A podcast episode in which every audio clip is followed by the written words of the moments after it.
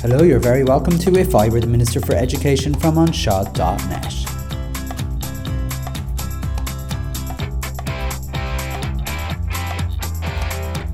Interview Discover Irish Children's Books with Sarah Webb and Conor Bredin. Hello, hello. You're very welcome to If I Were the Minister for Education, an educational podcast where I take an aspect of the primary school curriculum and I tell you what I would do if I were the Minister for Education. Uh, it's Simon here, and I have a very special uh, two guests uh, this week. I have Sarah Webb, who is a children's author and bookseller, amongst many other things. And I also have Conor Bredin, who might sound uh, familiar to you because he was on the podcast before, but is also uh, a teacher and author. I'm going to go children's author as well. And uh, delight to have both, uh, them both on to talk about children's books and specifically Irish children's authors because uh, I know Sarah uh, is going to tell us a little bit about a project she's been involved in and is involved in trying to promote Irish writers as a teacher, but also as a father of a avid reader. This is going to be something really, really interesting to you if you're listening, because uh, I think I'm probably as guilty as many of our parents uh, of going into the shop and picking up uh, a book by the likes of very good authors, uh, mind you, English and US uh, authors, but sometimes we forget that we have some homegrown talent here and a lot of homegrown talent. And I'm hoping to learn of a few recommendations that I can bring home uh, to my own house and uh, hopefully start my son appreciating the authors that we have at home. So both of you, Sarah and Conor, you're very, very welcome to If I Were the Minister for Education. Thank you, Sam. Thanks very much. Um, well, the, the best way to start, and this always sounds like the start of a job interview, is to ask uh, our guests to tell us about yourself. Maybe, Sarah, you might start us off. Maybe tell us about your own education journey um, and how you got to be a children's author. I know lots of people are always interested in how people get into writing. And then maybe to circle back onto what got you interested in particular in promoting Irish uh, authors uh, to schools. Yeah, well, Simon, I grew up in Dalkey, County Dublin, and I went to the local national school there for a little while. Um, my mum was a primary school teacher, but as a primary school teacher in the 60s, my mum had to leave work uh, mm. when she got married and had us because of the marriage bar. yes. when I go into schools now and, and tell children this, they just don't believe it. They refuse to believe it, which I think is actually a good thing. Mm. Um, so she left teaching when she had us, although she still taught part time after school. She taught French after school. Um, unfortunately, I didn't exactly thrive. There was a huge amount of children in my class. Mm. I think there were 48, wow. um, which sounds insane now, but I believe it did happen then, you know, that just mm. all the children were put into one class. Yeah. Um, and I did not read fluently and confidently until I was nine and a half. So my parents took me out of that school and put me into a primary school called St Andrew's College in Booterstown, which had much smaller classes and where I did pick up how to read eventually. But I think it, it set me back a little bit, and I certainly didn't enjoy early uh, schooling. Uh, later on, once I could read fluently, everything clicked into place for me, and I started loving school. In kind of fifth, sixth class, I kind of was a bit like the teacher's pet. you know, it was so, I really was so excited to read and I wanted to be involved in the plays. I wanted to be writing uh, short stories. I wanted to work in the school newspaper. You know, I really wanted to do everything. And I was quite sporty as a kid as well. Um, senior school, I went to the same school, St. Andrews. And um, um, so I would have been in school there in the 80s. Mm. Yeah, around the 80s. And uh, English wasn't taught particularly well. But I really enjoyed reading and I never stopped reading. And I started writing when I was in secondary school. Mm. And, and, then in college, um, again, I kind of did reviews and I kept writing. And then I worked in bookshops for a couple of years. And that's when I started kind of thinking, well, actually, I could actually write a children's book when I was hmm. working mm. as a children's bookseller in Waterstones. Oh. So that was kind of the the journey to becoming a writer. I studied English, modern English, and history of art in Trinity because they were two subjects I loved I was very lucky to have parents who said, "Yeah, you can study subjects you like." You know, a lot of my friends were kind of slightly pushed into things like engineering or science, or you know. But my parents were great. They said, "No, you study what you want to, what you're passionate about." And I've always been passionate about both art and books. So. Great, great. Uh, that, that that's fantastic. And uh, Conor, you might remind uh, our listeners who may not remember you uh, last time you were on. Uh, who are you and why are you here? I don't really know. Um, um, yeah, so I'm Conor, primary school teacher, teaching 12 years now. Um, and similar to Sarah, books was always a passion and always something I was really, really into. Um, like I remember my dad saying to my mum once when I was a kid, if you're ever stuck for a present for Conor, just get another book by the same author of whatever he's reading now, and he'll be mm-hmm. delighted. Um, and that's still true. Um, and again, like Sarah, around fifth, sixth class, I started sketching out and writing my own stories, and it's that kind of never left me. Um, now, uh, as of last last year, I was extremely lucky to get um, the Raising Voices Fellowship from Children's mm. Books Ireland, which kind Brilliant. of helped me a lot with my potential writing in children's books, and that's kind of where I am now. Oh, fantastic! It's it's brilliant. I love uh, meeting fellow writers and uh, chatting chatting all things books. But um, it's usually the, the genre I'm generally uh, around is poetry, the poetry world. So, uh, but I do love a good children's book, and um, and uh, do you know what I love as well? That um, you know, and maybe it's just the little bubble I'm in. I'm here. I'm seeing and hearing of, of more and more teachers starting to read books uh, mm. than I had maybe uh, you know maybe ten years ago or so. On this, there seems to be a bit of a resurrection uh, nearly into reading again, which I, which I'm delighted to see.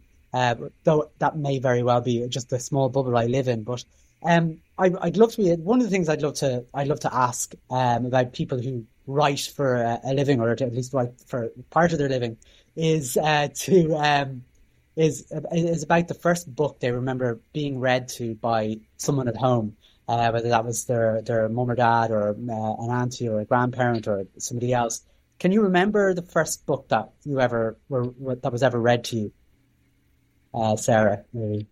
Um, yeah, I mean, as I was saying, my mum was a primary school teacher, so um, she was very keen on books and reading and, and she died last year, but and up right up until when she was a bit sick, she read she was a huge reader, avid reader, daily reader. And my dad is a big reader too. Mm. Um, and they really believed in reading to us. Um, and funnily enough, my mum read to us all the time. Mm. So I don't really remember uh, any individual book, but my dad was obsessed with one oh. book. So I really remember that because he read it to us over and over again.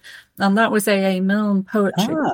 He loved um, uh, when we were young and now we are six. Ah. You know, there's kind of um, James, James, Morrison, Morrison, Weatherby, George Dupree. Took awfully good care of his mother, even though he was only three. Um, and there's all kinds of, there's Good King Wenceslas and there's all kinds of halfway down the stair.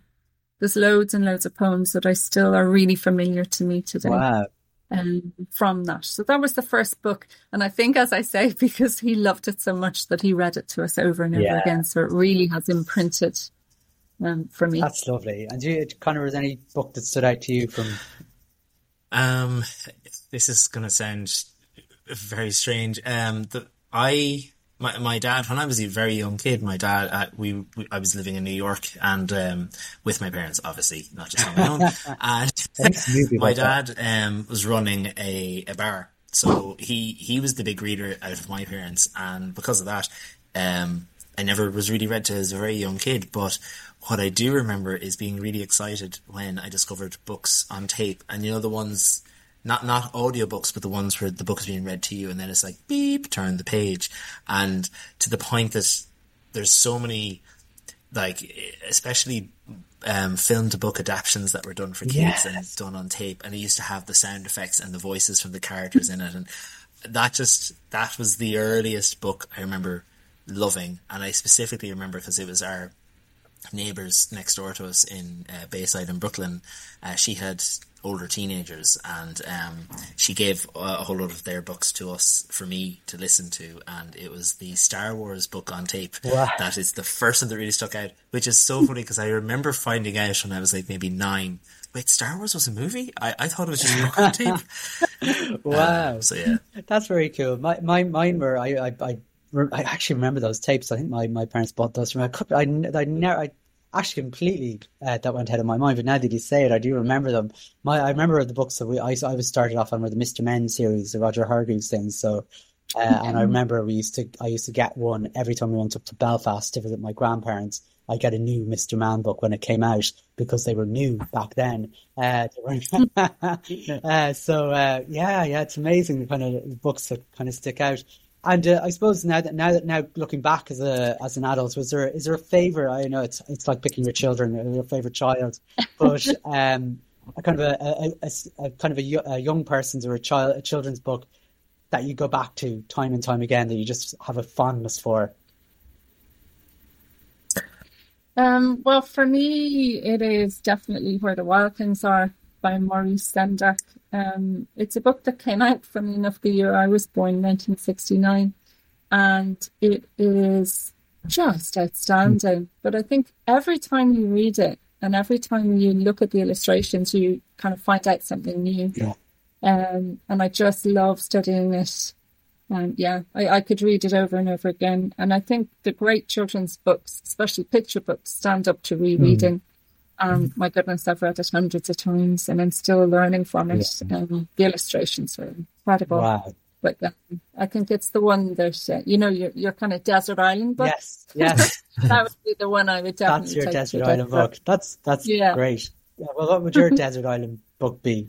Children's book? Um, my desert island book would probably be Northern Lights by Philip Pullman. Ah. It's also known as uh, The Golden Compass. Yes. Um, I think it was the first book I remember reading and feeling like I was, it was changing me and having an influence on me. I was maybe only fifth class when I read it. And I just remember kind of really, really feeling the injustices that the main character was trying to mm. sort and then even seeing sim not exact same because obviously it's a fantasy, but seeing similar things in my life mm. around me and getting very annoyed about that and wanting to be like Lyra in the book. Oh. Um, and although the Northern Lights is my Desert Island book, I'd love to sneak the whole trilogy in with me if I'm allowed.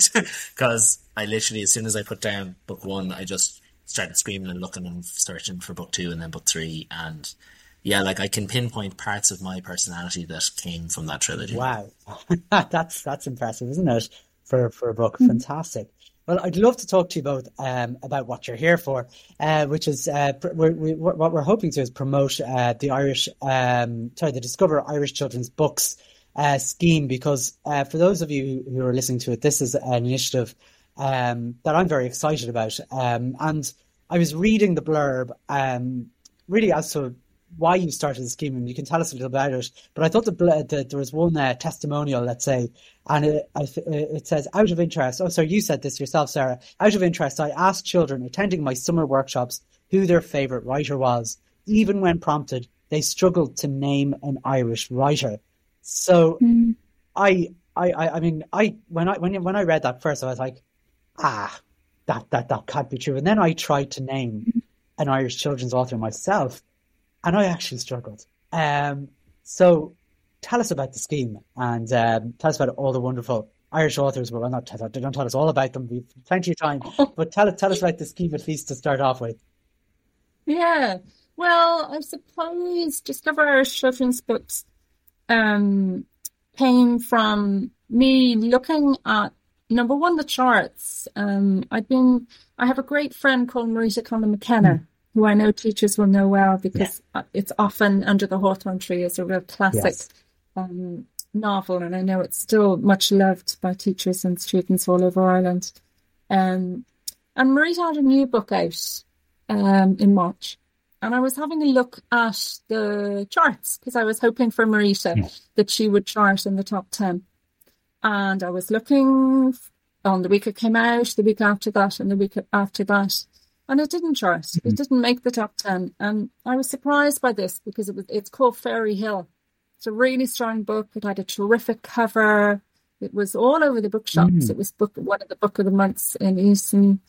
Um, and that really interested me, so I started studying the chart. and I can be a bit kind of nerdy when it comes to things like that. And I was I studied it between uh, April and early August, and every week I looked and I looked to see were there any Irish mm. books on the children's chart, and then I started counting the amount of adult authors on the original fiction chart. And during that time, between May and early August, which is when I was counting, it was 15 weeks, there were no Irish books charting on the children's chart, and I counted 96 Irish writers charting on the equivalent wow. Irish fiction list. Okay. Like 96 versus zero. Yeah. And then I started thinking, well, we have a problem here. Um, and then over the summer, and um, I do it now every time I go into a school, I, w- I ask the children what their favourite authors were. And the same authors were coming back to me over and over again. And I know you can guess mm. them. Who do you think the same? Who, Conor, who do you think the authors coming back at me over and over again were? Well, I, I know who I know who they were. um, Simon. Okay, I'm gonna, I'm gonna go with uh, David Walliams, Dav Pilkey. Yeah, yeah, yeah. yeah. Uh, you're missing, you're missing another, one, one, that was coming back over a, a dead, dead. Yeah. yeah. So Pilkey and also Bunny versus Monkey sometimes. Yeah. Um, but yeah, uh, Blyton, Dahl, uh, Walliams. Yeah. yeah. Time and time again. And it was as if almost they didn't know any other writers, mm. let alone let alone Irish. So then I asked them, well, do you know any Irish children's writers? And often they could not come up with even one.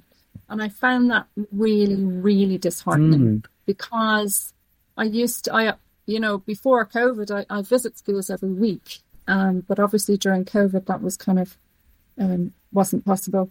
So, um, you would ask them what their favourite books are, and they would say a Judi Curtin book or an Eoin Colfer mm. book or Derek Landy, Skulduggery. Oh, yeah. You know, they, they seem to have a much better, um, wider um, recognition. And so I, I, there hasn't been much research done around this, and it's something we're going to do early next year. Is we're going to ask teachers and schools to um, collaborate with us in doing some research in the classroom, mm. Just see what the recognition factor is on different authors and what they really are reading. We really don't have any research mm. to tell us what children are reading at the moment. Um, but this really, really bothered mm. me as an Irish children's writer and as someone who campaigns for um, Irish writers and illustrators. So I decided, well, I can either do nothing or I can do something. Yeah.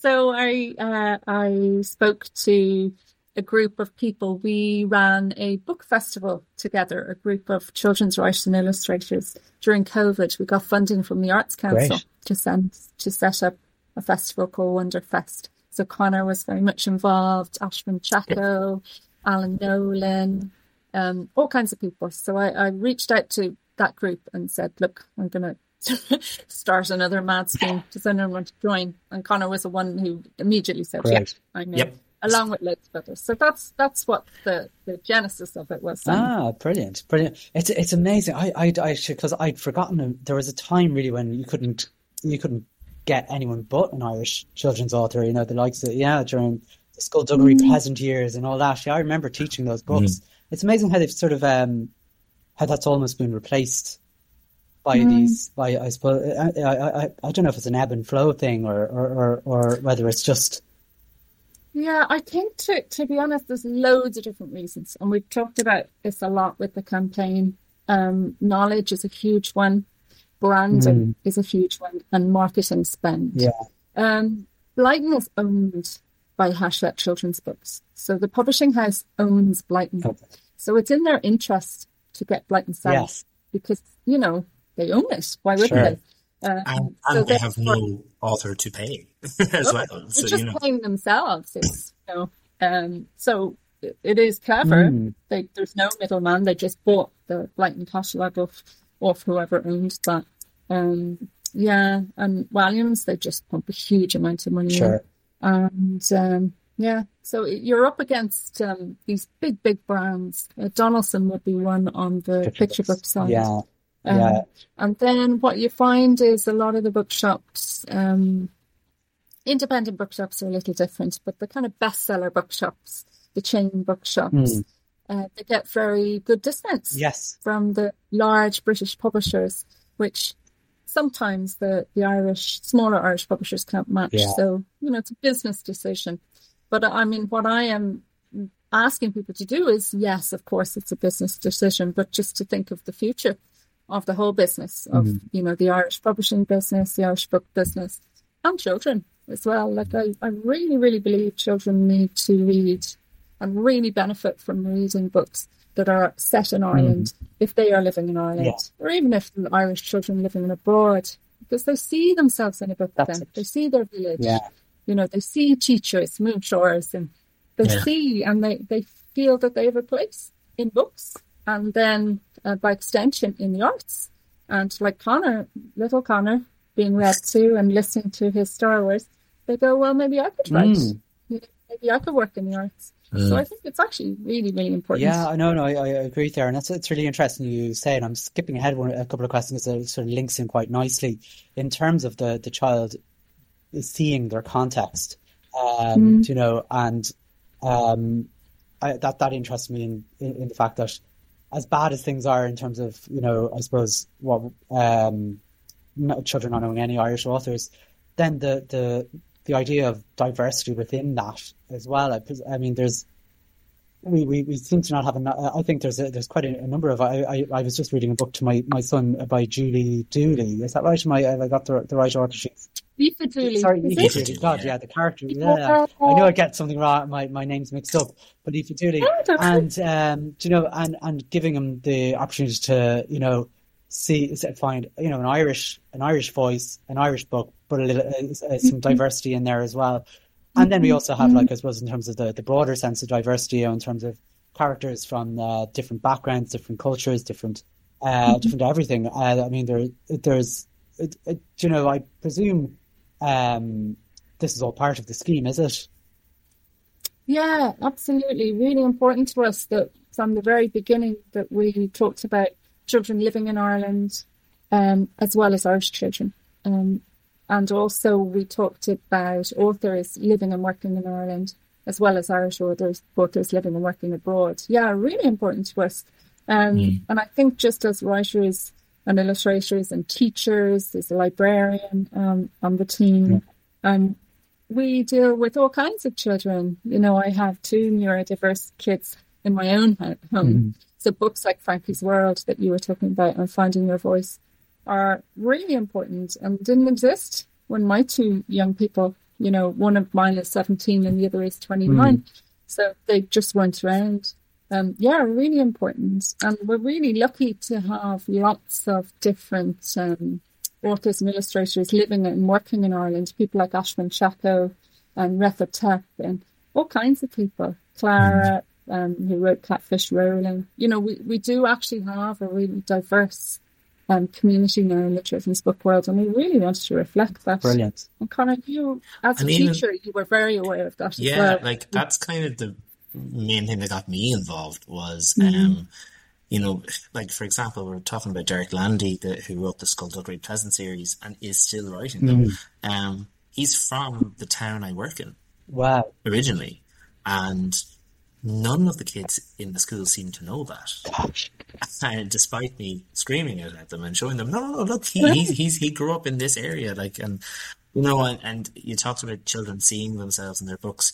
The, um, the Darkmouth series by uh, Shane Hegarty, who's from Skerries, um, Darkmouth the town, uh, which is illustrated in the book as a kind of a 3D kind of a map, um, is very clearly Skerries. and when, like, and when you when you point out, look, there's the ice cream shop at the end of the pier, and there's the there's the obelisk in the middle of the, the monument in the middle of the town. Um, children light up, and I have seen children who would would be capable of reading but not interested in reading. I have seen them completely shift gears when they see, oh, I know that town. Oh, this author is from where I'm from. Or, like we were talking about Aoife Dooley's uh, Frankie's World and Finding Your Voice. Oh, I'm autistic and, and this author is autistic and this character is autistic. This is brilliant. And I think like seeing yourself in a book is so incredibly important. And I, I remember having it growing up myself because like you were saying a second ago, Simon, uh, uh, like I feel I was very lucky that I grew up at a time where every other book on the shelf and every other book that was selling was Irish written. Mm. Um, like Artemis Eoin Colfer, Artemis Fowl, um, was was I was the I was the age that I was the target audience when mm. it first came out, and I ate those books. I inhaled and I, me and my friend used to even write letters to each other in the secret code at the bottom of the books, ah. which was based on like little acorns and fairies and Irish things, and it just felt really, you know, it felt like it was made for me and me, me and my friends, and I think that's what's kind of missing when, mm. as as amazing authors that we have, like Roald Dahl, David Walliams, Dav Pilkey, J.K. Rowling, they are all good authors and ch- they do get children into books, but it's really good readers and kids who are already avid readers that read those books. Yes. And we need the Irish written books and the Irish illustrated books to get the children who are capable but not passionate about reading it. And that's that's I think the the bit we're, we're missing. Yeah, yeah, no, that, that that makes that makes a lot of sense. So I suppose what most people tuning in will be looking for is recommendations, because uh, I, I think. Uh, uh, but before we before we spoil them with some recommendations, um, I actually no, no, we'll, get, we'll give them one to start off with. Uh, let's let's go with some picture books uh, for the Irish teacher who wants to bring in an Irish author. Um, what where would be a, a couple of good landing points for uh, for some infant teachers or even older teachers? If picture books aren't just for infants, of course. Yeah, uh, I have infants this year, uh, senior infants, and it's it's oh, um, but the, be- the benefit is getting to do books by the likes of Paddy Donnelly, mm. um, who's a fantastic uh, illustrator and author. Uh, uh, he has books like Fox and Son Tailors, um, The Vanishing Lake. Uh, another one, Steve McCarthy, who has done The Wilderness. Uh, Olivia Hope, who has a beautiful book, um, Be Wild Little One. And actually on that, like that, I had a little boy last year in senior infants who he just could not take his eyes off that book anytime I took it out to read. Yeah. And I met Olivia at the Children's Book Awards and I asked her to sign a copy for him and I gave it to him to keep.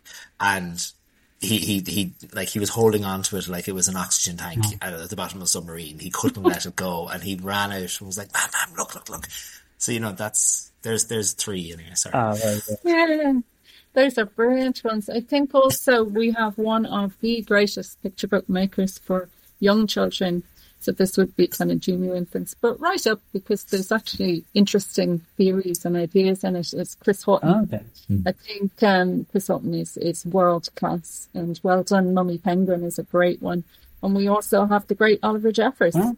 Uh, who I think people forget sometimes is Irish because yeah. I know he is based he is based in both New York and Belfast. Um, another great favourite, which I don't think people really know she's Irish because she's based in Bristol, but she went to college um, near here, um, where I live now in Dún Laoghaire, and that's Yasmeen Ismail. And she's incredible. And Time for Bed, Fred is just a classic. And there's another book called I'm a Girl, which kind of examines um, being a girl, being a boy, and what that mm. means in a very simple and open kind of way. Um, it's a great book. Brilliant. Um, as Conor said, there's just incredible riches. We really, really punch above our weight in Ireland in picture books in particular. That's that's phenomenal, isn't it? And and I, I would mm. say if you if you had asked me to name a single Irish picture book writer, and I like reading, I don't think I could have done it. Which is uh, uh the wealth that's there. Um, it's I mean, just throughout the arts though, do we we just we, we were so good at it and we recognize it in different areas like music I always get annoyed about music because it's just poetry put to like music melody and all the rest of it. No one buys poetry but they buy loads of music.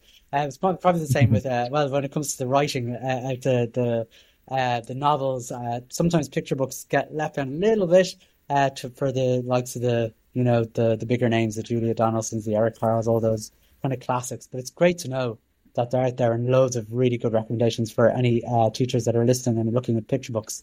One thing I really love, um, and, I, and I hope you'll continue doing it, um, and I'm not sure which of you uh, came up with the idea, but it's great. If you like X, try Y um, mm. idea, uh, where, you know, if you're a big fan of David Walliams or if you're a big fan of, I don't know, mm. some other, you know, very well known yes, international yeah. author, um, try these Irish people out for size, you know, and I, I thought that was yeah. really, really clever. Would you like to just tell tell us a, a, little bit about that and maybe give an example of what? Yeah.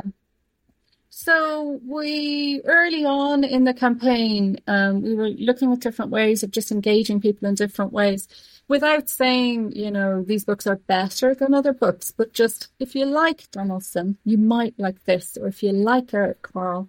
Um, it's something that's been used on and off for years in the bookshops, but we thought it might be fun to do.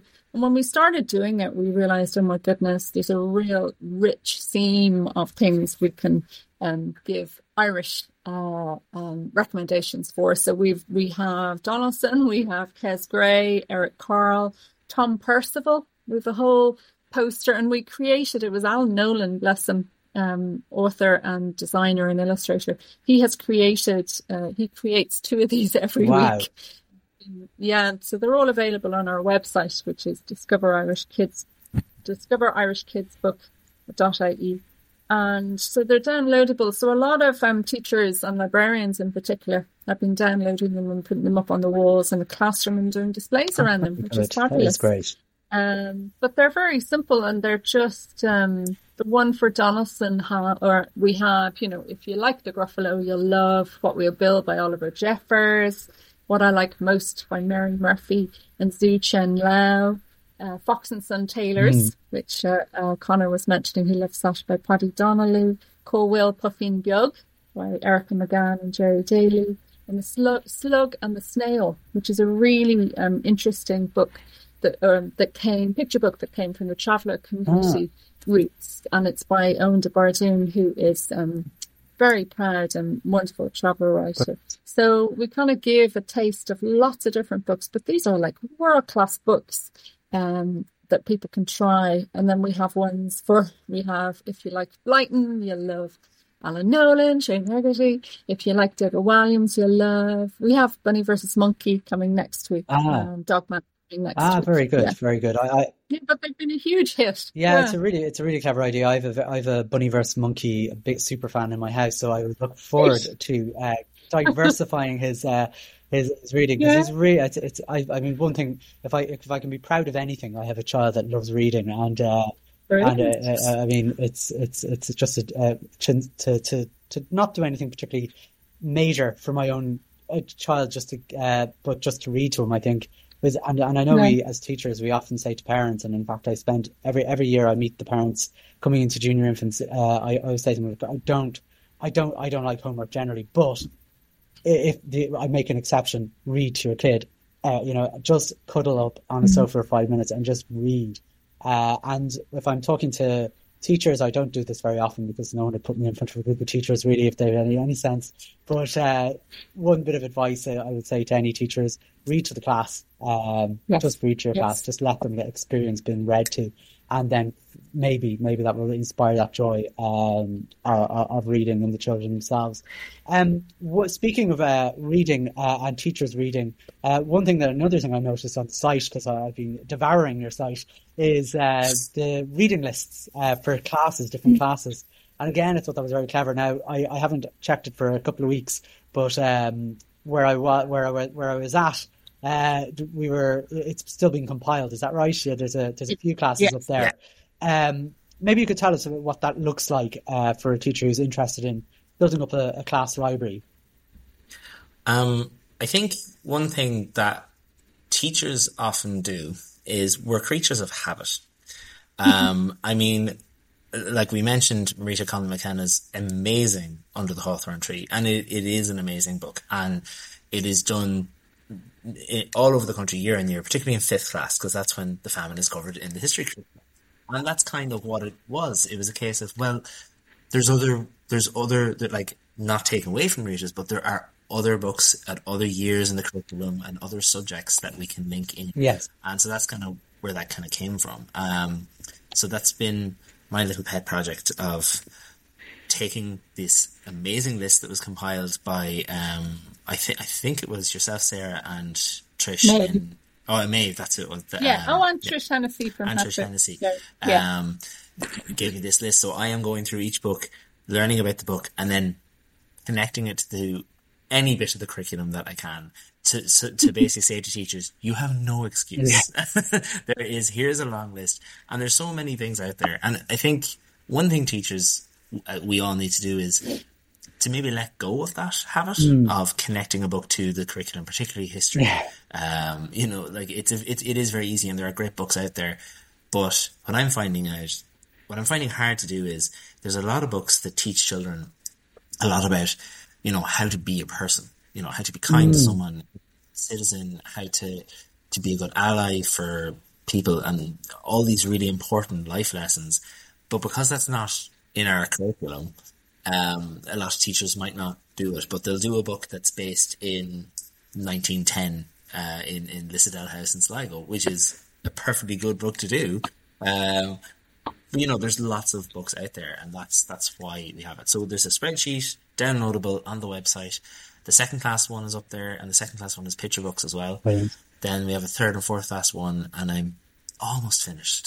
the fifth and sixth class one. So hopefully by the time people are listening to it, it'll be there. Oh, good. And it's a downloadable spreadsheet. You'll have the the name of the book, the author, the illustrator, if applicable, and then um, links to the curriculum beside it as well. And we have uh, Simon. We have posters coming to go with the um, uh, Conor's list as well. So we have the Irish picture book one for second classes up there already, and we have lots more to come. Uh, we have we're a team of volunteers, mm. so uh, we're all kind of squeezing squeezing it in. But we're hoping to keep it going at least um, uh, for the foreseeable future. Yeah.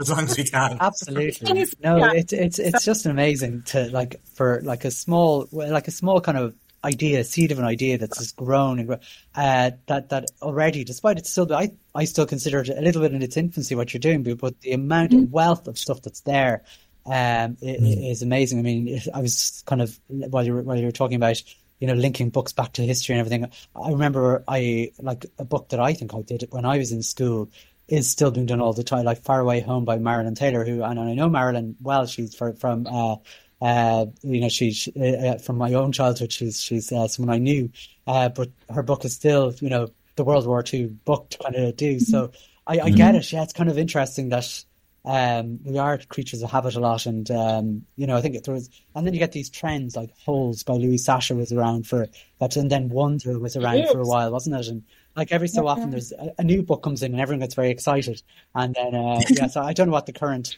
Holes is, you know, now that I live in my office now, and uh, and, and I think actually, you know, things, uh, and I, um, somebody who's uh, I know she's not. I, I, don't think she's Irish. I think she's South African. Is uh, Katherine Rundell? Is it or um, Katherine Rundell yeah, is um, she lived in Zimbabwe, Zimbabwe, for a while, but she's actually English. That's right. She's yeah. a, a British. I, I, yeah. um... she is. She is an exceptional oh, writer. But I would say that we have another Catherine in Catherine Doyle, oh. who is also an exceptional writer. And her Stormkeeper's Island. I know a lot of teacher friends use the first book in the Stormkeeper's Island uh, trilogy um, as a class novel, and it's terrific because it has Irish mythology in it. It has weather. It has a little bit about bullying and peer pressure. It's a really oh, very good. That is. and one thing we are asking teachers to do is to consider using an Irish uh, a novel written by an Irish mm. author um, for the class novel, and that's what Conor's working on at and, the moment. Is a list of really, really mm-hmm. useful books. So you know, there's lots that um, teachers can do. They could they can use an Irish picture book and story time. Mm, exactly, exactly. And, uh, yeah. yeah. And there's one so. thing just on that, because I know straight away when we talk about class novels, a lot of teachers, mm. the reason we do the same books every year is because we have a set of 32 of them in the press. That's easy. And yeah. just try, you can borrow class sets of novels from your local library. So if you want to do a particular novel that's on our class novel list, like check it, just contact your local library. Even if it's not on, for example, I'm in the Fingal library, even if it's not in the Fingal library, you can still order it and it'll be pulled from the different branches across the country. Yeah, yeah, it's a really important thing actually. Uh, we, we, we've used that uh, here, here in Carlow where rather than buying loads and loads of novels that you, you can go to the library. Now they come in dribs and drabs sometimes, uh, down here anyway. Uh, but mm. if you give an, enough notice, uh, for uh, you'll get your class set of uh, of a novel and, and so on. I, I, the reason, sorry, just to go back uh, when I mentioned Katherine Rundell, uh, uh, although not Irish, was how I came across her was at a book festival, um, and mm. she was reading. It was in Ireland in Borris. It's a it's a festival of writing and ideas. Yeah, and she was over yeah. at that, and um, it was amazing that well, um, it she I hadn't really heard of her particularly, but after listening to her read Um, I was there with my son, and he he was in a, you know absolutely you know I mean she's a beautiful reader of her of her work and a beautiful Mm, speaker, uh, just a, a beautiful person in general, you know. Uh, but what got me thinking was it's a really good idea to go to um, different festivals, and and and I know when I Mhm. go to a book festival, and there, there there's many of them in Ireland. We're very good at book festivals. To find that that children's section in it, there's usually a to sometimes a bit tokenistic, Mhm. but not often. Are, are are there any festivals you think stand up uh, above others? Well, this is one. This is one of my interests. Conor's laughing You've there. poked the bear, Simon. There. and Um, rightfully so. Yeah, over the last two to three years, unfortunately, the amount of children's events at festivals has really, really Ah. dipped. Um, I've been keeping an eye on it now. Uh, I've been keeping spreadsheets for two years. Um, you know, I'm going to mention the good Yeah. ones. It's always better to mention the positives. Um, ILFD, International Literature Festival Dublin, had a whopping 52 events for children last um, last May when they ran their Yes. festival. Um, a wide range of both Irish and international writers and illustrators, storytellers, um, all kinds of people. Uh, Shane Hegarty, I know, was involved. I spoke. Uh, yeah, really, ILFD is really, really good. West Cork, Yes. West Cork Literary Festival, really, really strong commitment um, to children's. Dublin Book Festival coming up in November, really, really strong commitment to children's events. Um, and this is what I'd love to see really with all the festivals that they don't just have a token, you know, we'll do three, we'll do a storytelling in the local library, we'll do something in the bookshop, and then we might have one writer. you know, what I want to see is a real commitment because arts audiences don't come fully formed at 18. You know, we have to build arts audiences. And as you say, Simon, it's incredibly um, important, I think, for uh, children and young children in particular, primary school children, to see authors and illustrators in action and to go, wow, these are real people with all kinds of strange quirks and faults, just like Exactly. me. And maybe I could do this. You know, I think it's incredibly important. This is, and there, there And are then on top schemes of though. that, say- Sorry, uh, uh, there, there are Sorry, sorry. the, Yeah, go There- on. there- there's schemes out there though for I mean I know they're aimed at schools so where the author can magically come to the to the screen to talk to to talk to classes. yeah, Is yeah. that something that you find I mean in your own work Sarah but then also you know other other Irish writers Yeah. that uh, is popular? Um, yeah, so there's the Writers in School scheme that's run by Poetry Ireland, and they co-fund both Zoom or you know online events, uh, visits, school visits, and in-person visits. I much prefer in-person visits because I like to walk around the classroom. I like to engage with the kids. I want to see their work. I want to look on the walls and see. And I always ask teachers beforehand to make sure that the children who would like to show me their work have a chance to show me their work and I sit with them and I'll read it and I'll chat to them. You can't really do that online. Saying that online does have a place and during COVID I think it was incredibly important just to have that contact. Um, but yeah, the Writing in School scheme is, is really important and if people don't know about it, it's run by Poetry Ireland and you can look it up on their website and there's a host of amazing authors involved. Um, yeah, but I love it's one of my favorite bits of my week is going into school. Yeah, I schools. know it's it, it, there's nothing. No, I love it. We're very lucky, Conor and I, that we, we, we get to have that joy every day where we where you have all these lovely people coming in who are all very happy to see you uh, most of the time. Um, Sure. Well, it's kind of easier for me, Simon, because I get to go in, spend like an hour, or two hours with the kids. I don't have paperwork. I don't have to deal with the parents, although I'm sure your parents are lovely. Um, you know, I don't have any of that admin um, stuff. I'm I literally just in there to inspire and enthuse the children. So I get the good bits of the Well, that's that's true. that is true. Conor, you were saying something before I rudely interrupted. Sorry. No, you didn't rudely interrupt you. It's your, it's your, it's your podcast. uh, the, the one Sarah was talking about how important it is for like author visits and everything. And um, what I found very interesting at the, I, I learned it at the Children's Books Ireland conference, not this year, but the previous year, was that it's actually been proven that having authors and illustrators visit schools, even through Zoom, actually increases literacy rates uh, in that school. And I think that's important because sometimes I think, again, as a teacher, you know, I, I do stress more about test results than I stress about, you know, the, the graw of books, which is extremely important. So that's how I kind of shut that part of my brain out when I'm booking author visits for teachers in my school. I say, no, no, no, this has been proven to help inspire children and get them motivated to read and actually even mm. just helping them boost up their ability to read. Yeah. So it's it's something that as teachers we we are sometimes more worried about the end of the year report card and what it's going to say, and let's make sure they they can read more words now than they did when they came to me. But you can do that through author visits absolutely. Well. No, you're, you're, you're absolutely right. Another scheme that seems to be getting uh, infiltrating our, our schools uh, in a very positive way is um, is sort of an adaptation of this one book, one town kind of thing. They've got this one book, one mm-hmm. school idea. Have you have you come across that?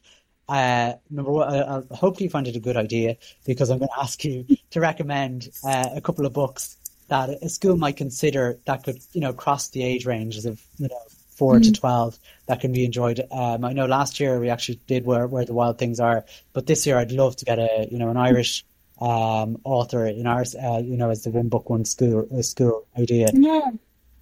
It's a lovely idea. I love it. Um, and different age children get different things out of books. So something I think like Wilderness um, by Steve McCarthy could be really interesting because there's lots going in going on in it, and the artwork is quite sophisticated.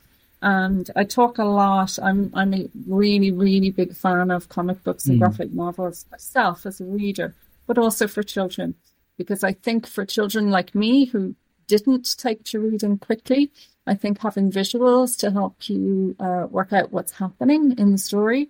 I um uh, Bunty, yes, the comic book Bunty and Beano were a huge part of my early reading mm. journey because I could work out what was happening through the pictures. So my visual literacy was really, really strong before I learned um, the mechanics of mm. reading. Um, so yeah, no, I think that's a gorgeous idea. But something maybe in Oliver Jeffers that uh, is a called the Incredible Book Eating Boy. I think that might be an interesting one as well. You know, there are quite a lot, and Fox and Son Tailors is another one. Mm. That even though it is obviously a picture book, there's loads in in the illustrations. Connor um, will tell you this there's like oh, the main shops and then there's tiny little nice yeah. shops. and there's, so there's a whole subplot going throughout. And yeah. I actually, it's funny, I'm actually doing Fox and Son Tailors with my class. I just finished it today. No um, so I do a picture book a week with senior infants, but yeah. to, to, wind them up and make them more motivated, on yeah. Monday we'll do the cover, the back, we'll talk about it, we'll do the first few pages, and then I stop and I create cliffhangers by, do you want to see what's yeah. And then I close the book and say, we'll find out tomorrow and it's brilliant because then by the time they get to Thursday when I read the when I read the ending, they're actually just so excited to sit down oh. and and find out what's what's going to happen. You know, um, and Fox and Son Tailors particular, and you mentioned the Wilderness too. The two of those books, the the mm-hmm. pictures are so detailed yeah. that I yeah. and there's so much going on in them. Uh, that I think a lot of children of all ages can get a lot out of them, which is kind of what mm-hmm. you want if you're doing a one book, one one school kind of yeah. thing. Um, but like there's a lot of books in there. One one that I love is um, I Believe in You by Deborah Somorin as well.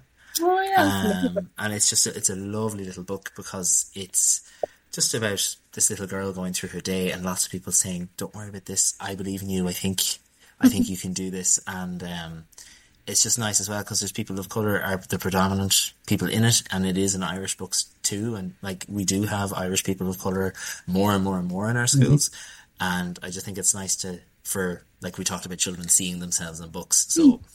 there, there's another reason. That's that's uh, that's brilliant. Yeah. It's good to good to know that. Uh, you know, as, as I said, uh, one of the things we're trying to do at the moment, uh, we're uh, uh, the decolonization of our libraries, but as it's known, and and it's kind of interesting to see. Um, it's good to see that there's some Irish authors and Irish authors of color and different mm-hmm. people who have different abilities, sexuality, everything else, and ethnicities uh, coming into, yeah. into, our, uh, into our into our schools, and we need to see as, as much of that as uh, as possible.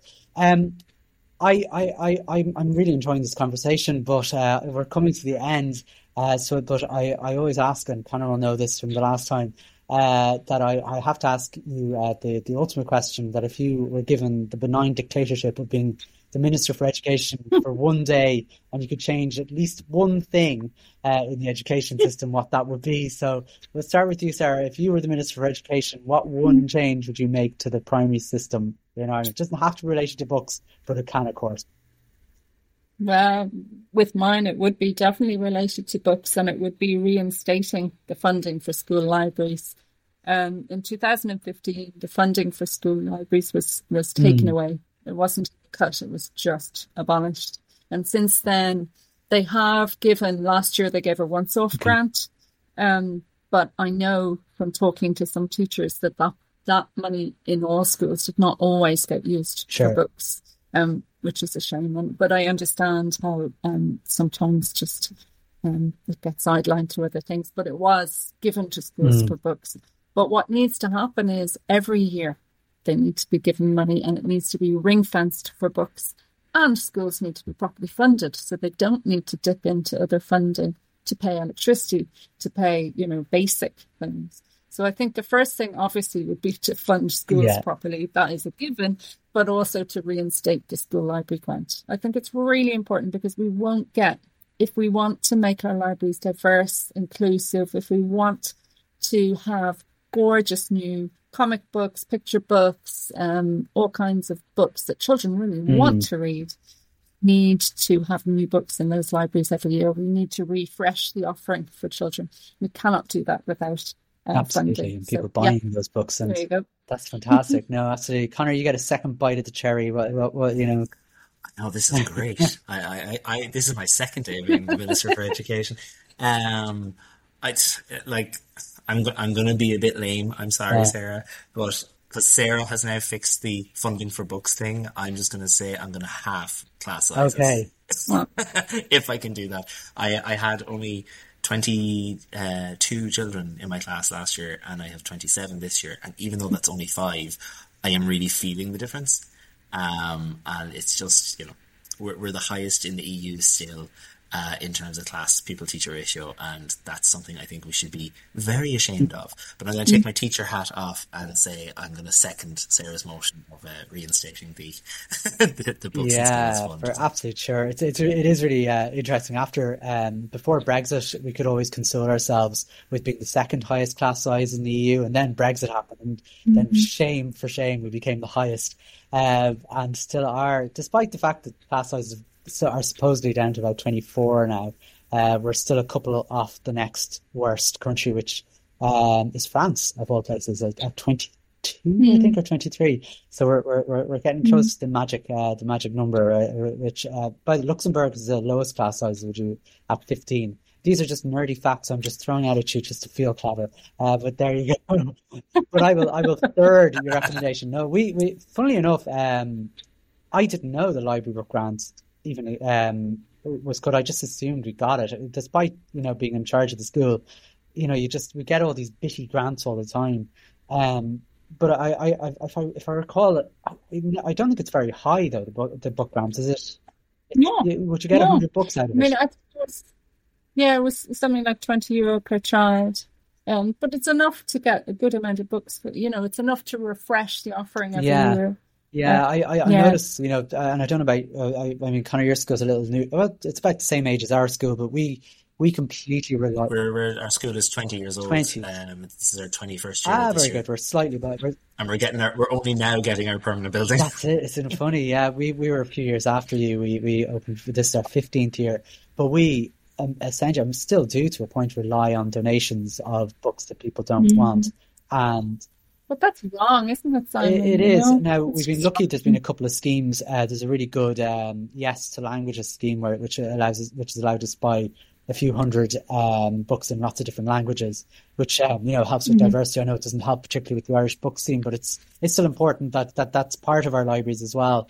Um, and then you know the CBI. I suppose we haven't mentioned Children's Books Ireland at all. I know uh, as a, as an entity, uh, they're very very good in terms of recommendations for um, Irish books and Irish writers, um, as well as international uh, writers as well. And um, I presume you you probably you know work with each other a little bit and uh, are aware of each other's presence Definitely. at least. You're not, not, I hope you're not yeah, like two cats yeah. in a room hissing at each other. You know.